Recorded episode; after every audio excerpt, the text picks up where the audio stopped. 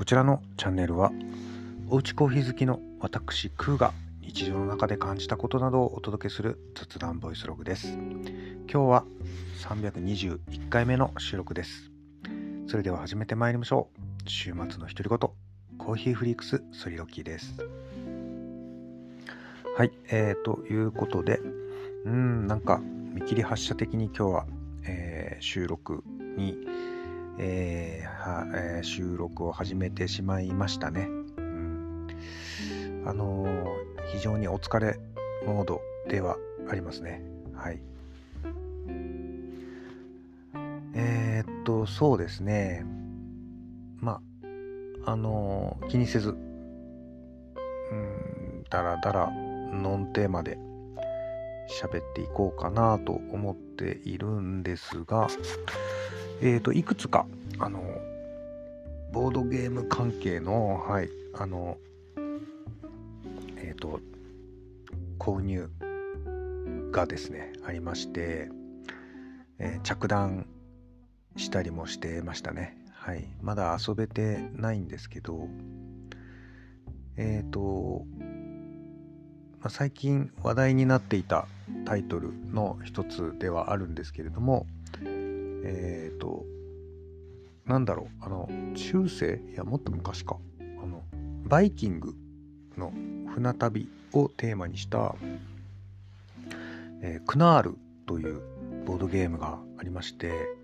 えー、それを購入していたのが届きましたね。はい。また近々、あの、ゲーム会等々で、えー、どなたか一緒にあのお声かけをして遊びたいなと思っているところですね。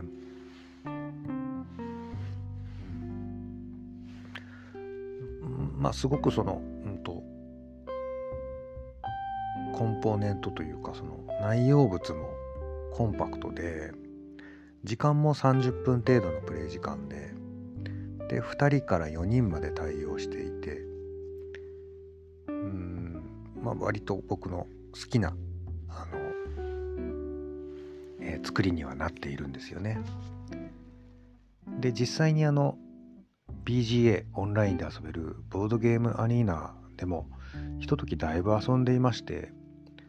なかなか私はですねあの苦手なんですよね好きとやっぱり得意は全然別物で、えー、非常に弱いですねなかなか勝てないゲームではあるんですけれども、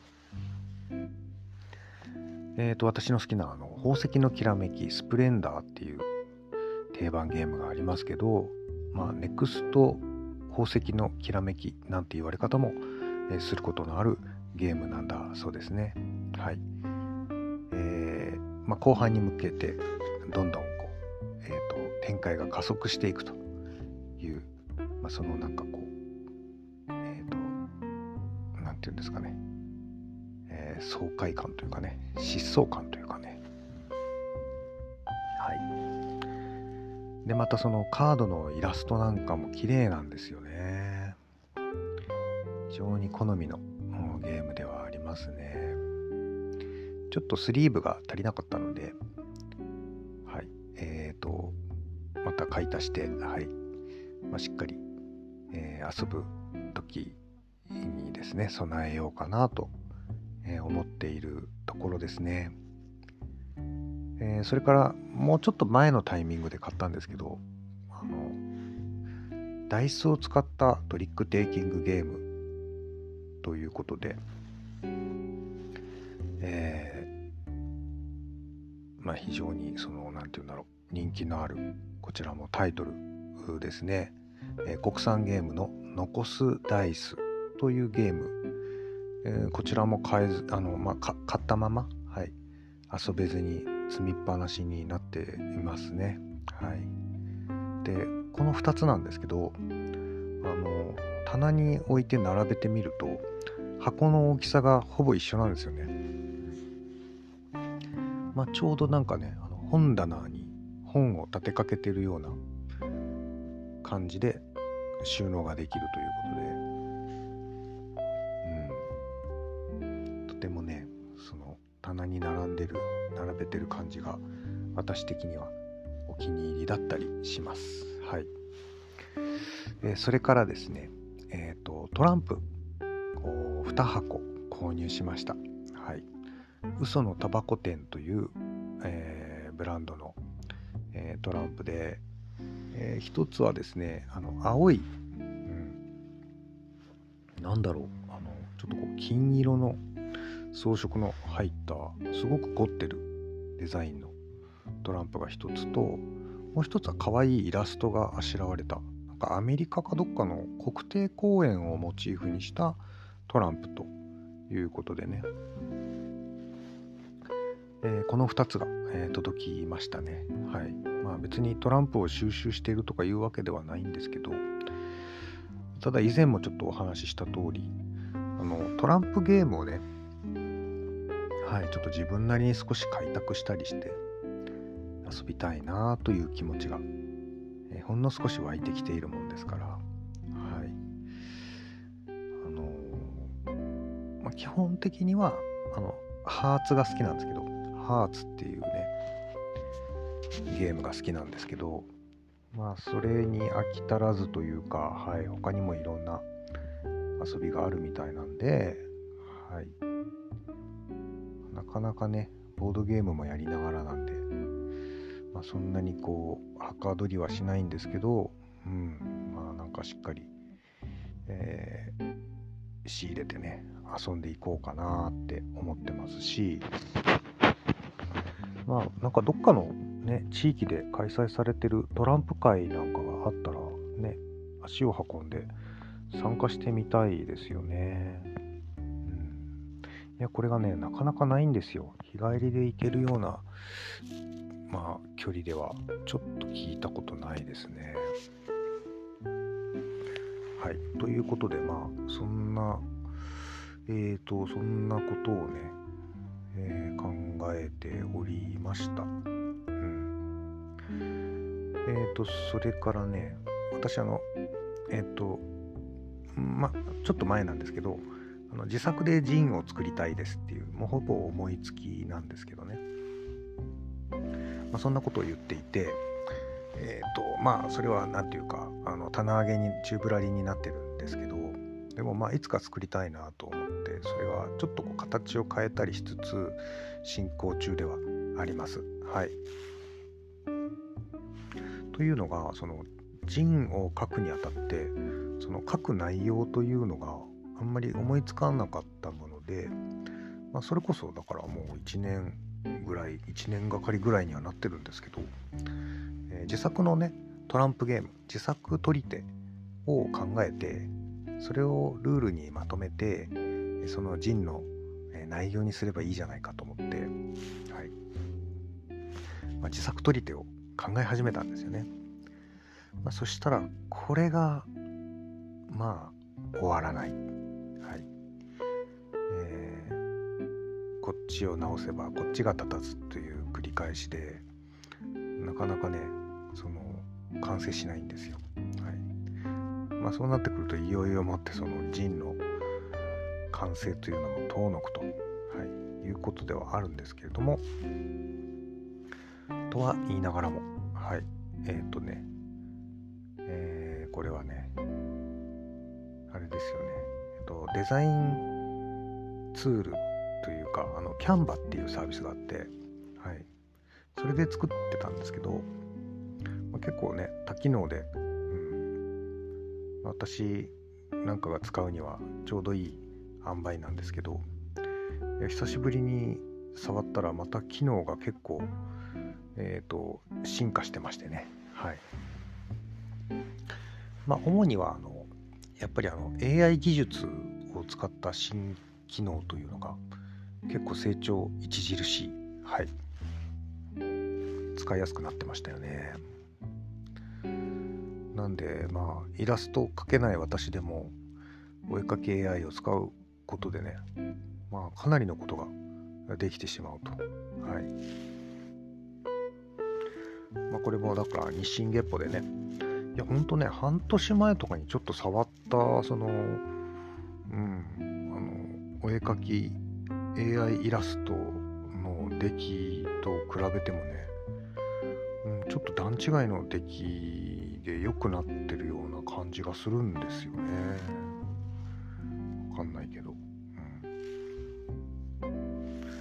すごいし、本当ま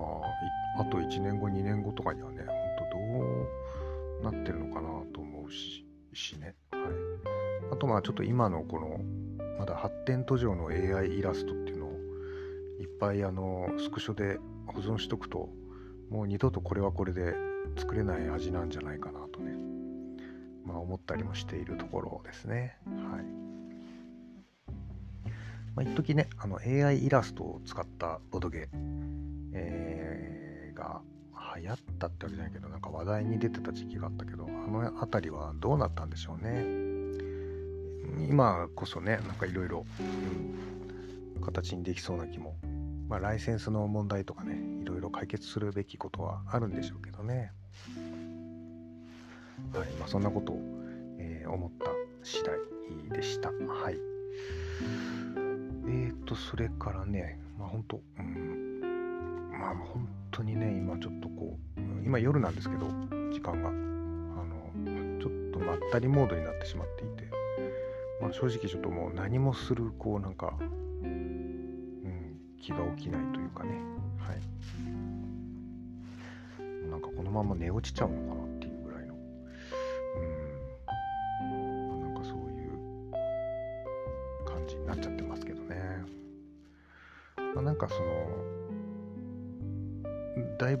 寒さも緩くなってきて、夜もね、過ごしやすくはなってきてますよ。うん、そんな感じですか？えっ、ー、と、今日はね、今日はっていうかまあ、今、えっ、ー、と、木曜日、はい、収録時点で。もうあれでしたね。あの、大谷翔平選手のニュースで持ちきりでしたね。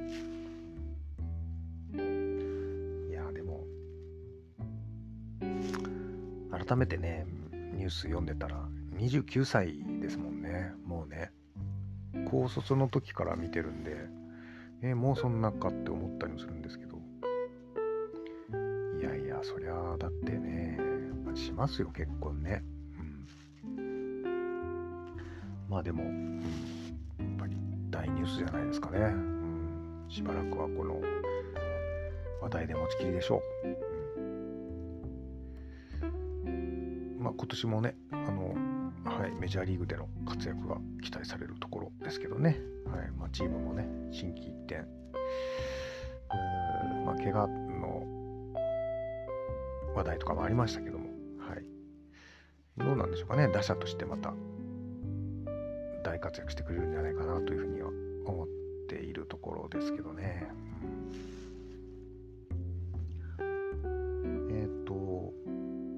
そうですね、まあ、スポーツ関係。えー、またあのいつもの格闘技の話をしてしまうんですけれども、はい。え、ー、と、まあ、やっぱりね、あの話題の露出っていう意味で、ついつい新日本プロレス、もうね、テレビ、テレビもありますしね、テレビ番組で放送もありますからね、えー、まあ見ちゃうんですけど、えっ、ー、と、この時期ですと、あの、ニュージャパンカップという、はい、新しい大会の、話題が出てきておりまして、3月からですかね。はいえー、そのシリーズがスタートするということで、えー、とても楽しみなシーズンですね。うん、いや、大変なんですよ。えっ、ー、と、まあ、私、新日本プロレスにね、えプロタ帰りを果たしてから、まあ、どうでしょうね、2年足らずとかそんなもんじゃないかなと思うんですけどもうすでに去年のニュージャパンカップがどうだったかも、なんかちょっと怪しいですね。真田選手が優勝したんじゃなかったでしたっけね。うん、多分そういう、もう1年かって感じですけど、うん、はい。えー、っと、そうですね。まあ、だから去年ぐらいだと私はあの凱旋帰国した、もうあんまり言われなくなったんですけど、えー、令和闘魂三十士、はい、この若手のね、えー、3選手に、えー、すごくまあこうね、視線を向けていて、えー、楽しみにしておりました。はい。うん。まあ、このくくりのね、その三重視っていう言い方ももうなんか薄れてきちゃってるなっていう感じで、まあ、流れの速さを、まあ、感じるところなんですけれども今現在あの新日本プロレスはもう絶対的なエースであった岡田和親選手が、えー、契約終了に伴い、え団体を離れるということになってしまいました。また外国人実質トップのエル・オスプレイ選手も、え、いなくなってしまったし、え、それから、まあ、長く在籍をした実力者のタマトンガ選手もということで、え、続々と主力選手が流出をしていると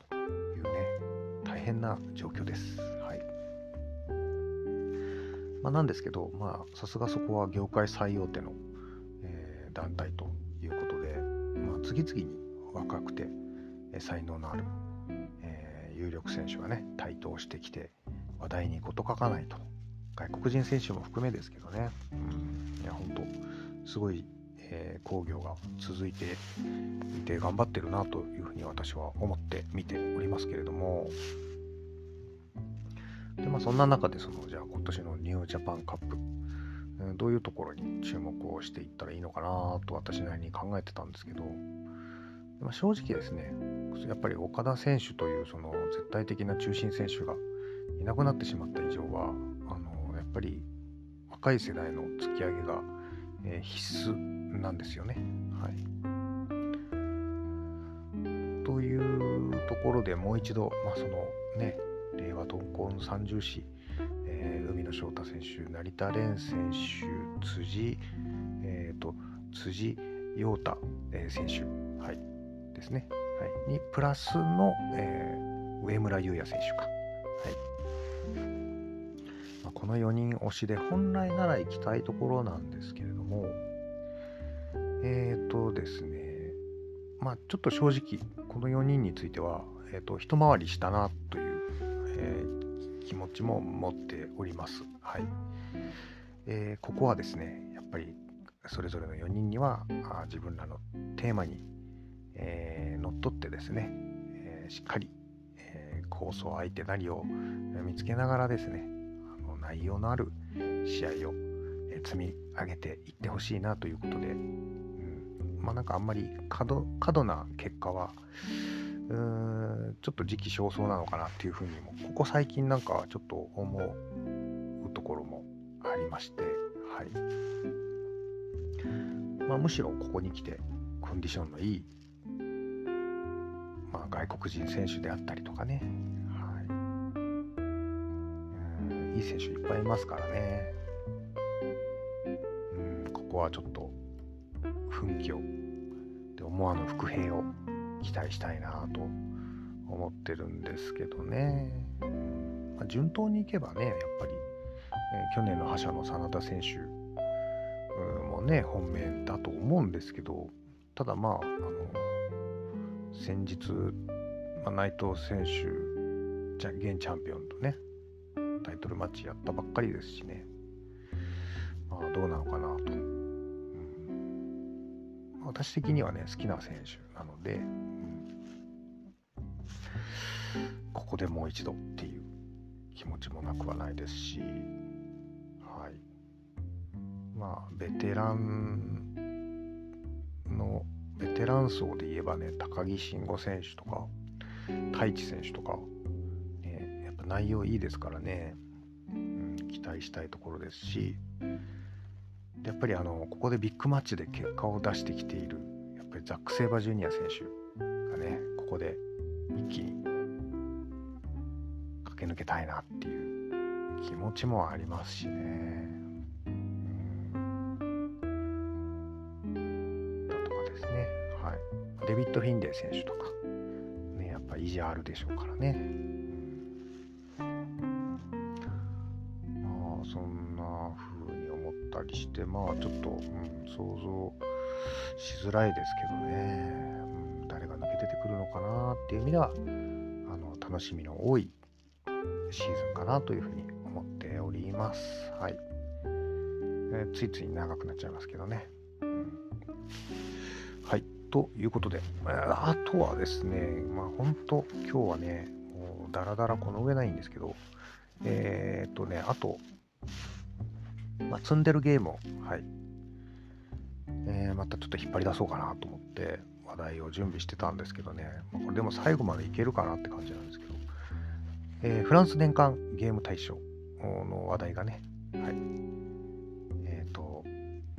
先週もちょっとお話をしたんですけどね、はい、非常に盛り上がっておりました。でこのフランス年間ゲーム大賞のかつてのね、受賞作ということで私の好きなオリフラムというカードゲームがあるんですけれどもこのオリフラムの独立拡張であるオリフラムグレンっていうゲームが積んでるんですね。積みっぱなし。はい。なのでこのオリフラムのグレンのカードをですね今引っ張り出して、えー、ちょっと読みながらですね、うん、おどんなカードなんだろうっていうのをちょっとあの自分でも思い出してみようと思っ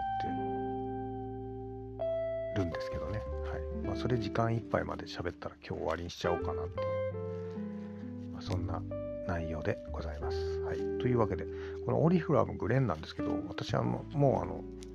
何ですかね第1弾のオリフラムすごい大好きな、えー、ゲームだしもうほぼ別に言うことなんもないのであの実はほとんど出番がないんですけど、えーと、噂で聞くとですねこのオリフラムのグレンはえーと、最初のオリフラムに比べるとちょっとアッパーな、あの、能力がね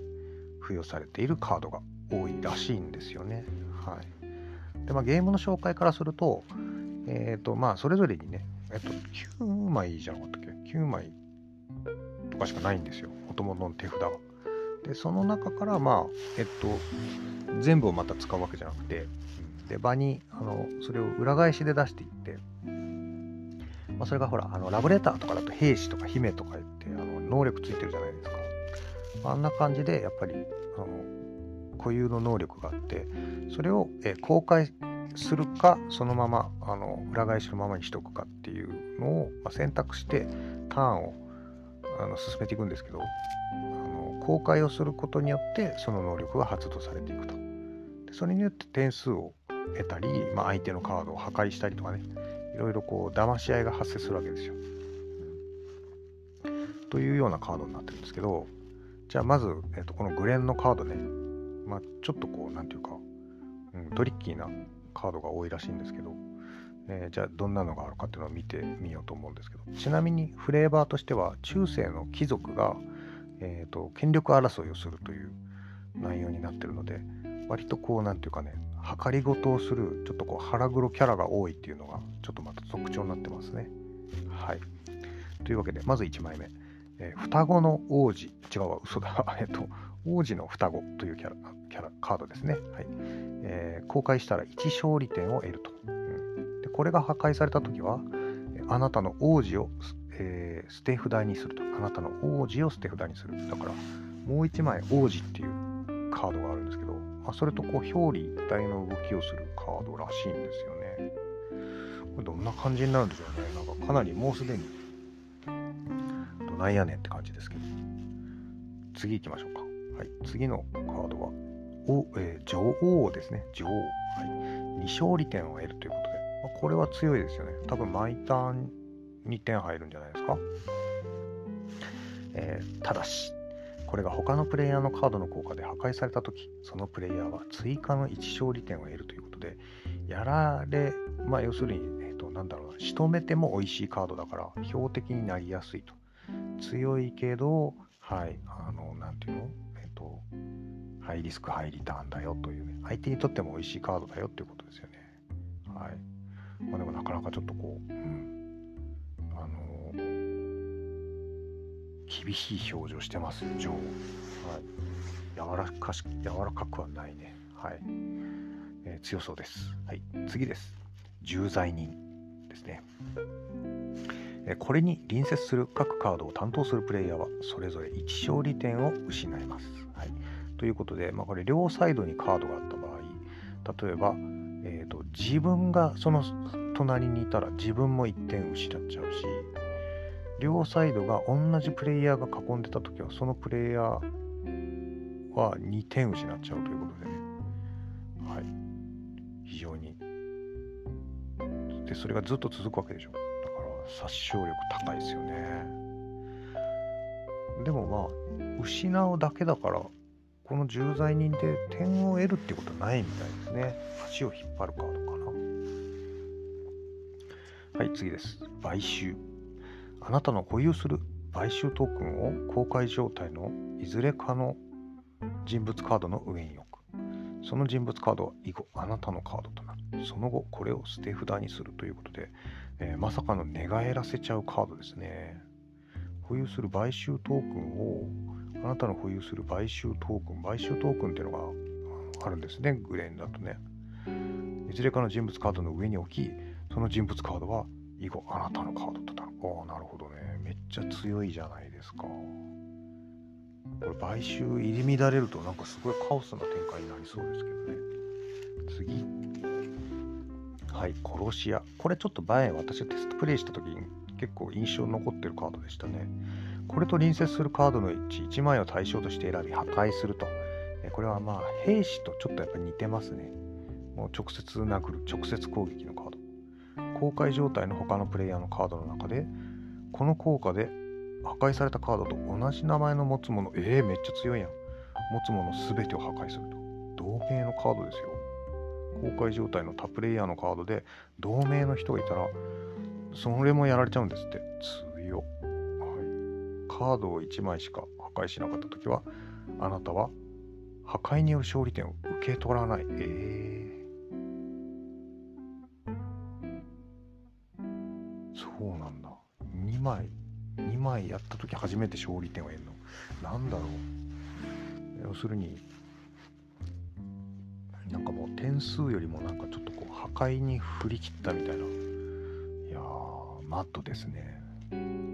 次です、えー、なりすまし。これと隣接するカードのうち1枚を対象として選び破壊すると。まず破壊しちゃうんですね。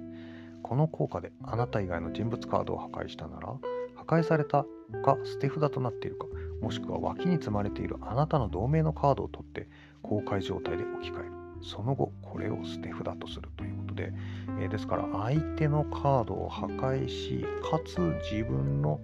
えー、同じカードを復活させてしまうと。いうね。これも決まったらめっちゃ強いんじゃないですかね。でも結構条件厳しそうですからね。はい。次です。防振、はい、これがスタックに1つでも隣接しているならこれを捨て札とする。していないなら2勝利点を得ると。いうことですね。スタックっていうのはこう展開上あのカードの上にカードを置くっていう展開があるんですけどそんなにめちゃくちゃはないんですけどね。でもそれがえっ、ー、となければはい2勝利点を得ちゃうらしいんですよ。ということはえーと、このカードが2勝利点を得続けないように他の人はわざと隣にスタックを置かなければ独走させちゃいますよね防振をね。はちょっと効きそうなカードですねなるほどなるほどまあでも自分隣が自分のそもそもカードで囲んじゃってたらねそスタックで邪魔もできないしな次ですはい薬剤師これ以外のあなたのカードを1枚選ぶ。そのカードに、これ以外のあなたのカードを1枚選ぶ。そのカードに隣接するカードのうち1枚を対象として選び、破壊するということですね。だからリモート攻撃みたいな感じじゃないですか。遠隔攻撃系ですね。なるほどね。さすが薬を使ってちょっとこう、間接的にやるわけですね。悪いやつだなるほどなるほどあの何。ていうの？白いひげのおじいさんがね赤い瓶を持ってますよなるほどね薬剤師、さあこれ最後ですねはい、王子。あなたがこれを公開した時あなたの王子の双子を公開状態でカード列に配置する。そして1勝利点を得ると。ただしこれが破棄された時はあなたの王子の双子を捨て札にすると。いうことですね。だからなんかこう2枚で、えっ、ー、と1枚みたいな。あの、あれですよ。北斗の拳のあのカサンドラで出てくる、えっ、ー、と、なんだっけ、ライガとフーガでしたっけ？忘れたなもう覚えてないな二神風来剣ですよね。はい。双子の戦士が出てくるんですけど。はい。まあ、北斗の拳を読んでない方にはちょっとあれですけどね。はい。まあとにかく、はい、2人で1人だよというキャラですよね。これちょっと実際使ってみないと分かんないな。え双子？双子のキャラってそんなでもいましたっけ？最近あんまり見ない気がするな。アニメとか漫画とかで双子のキャラって言ったらまあやっぱタッチですかね。でもタッチは私そんなに通ってないですよ。足立みつるさんはね。大人っぽかったな。であったりだとか。えー、そうですね。なんだろう。意外と意外とないぞ。だって最初に思いつくのが二神風来剣だもんな。だよね。そっかそっか。ということではい。あの皆さんの、えー、お気に入りの、えー、双子キャラを、えー、教えてくださいと。いうことで。はい、えー、本日の、え、オリフラムグレンのキャラクターカードをダラダラと読んでみる回でした。ということでね、えーと、今週末は、えーと、個人的にもね、えーと、ゲーム会を企画しておりまして、はい、またなんかね、新しい出会い等があれば嬉しいなと思っております。今回ちょっと多忙につき、持ち込むゲーム数をね、絞ろうかなと思ってて、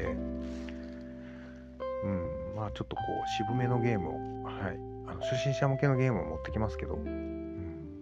まあなんか、繰り返し、繰り返し、コツコツ遊びたいな。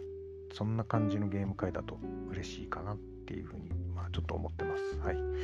若干体力的にへこたれております。はい。え、ー、と、残す大豆やらないといけないですね。はい。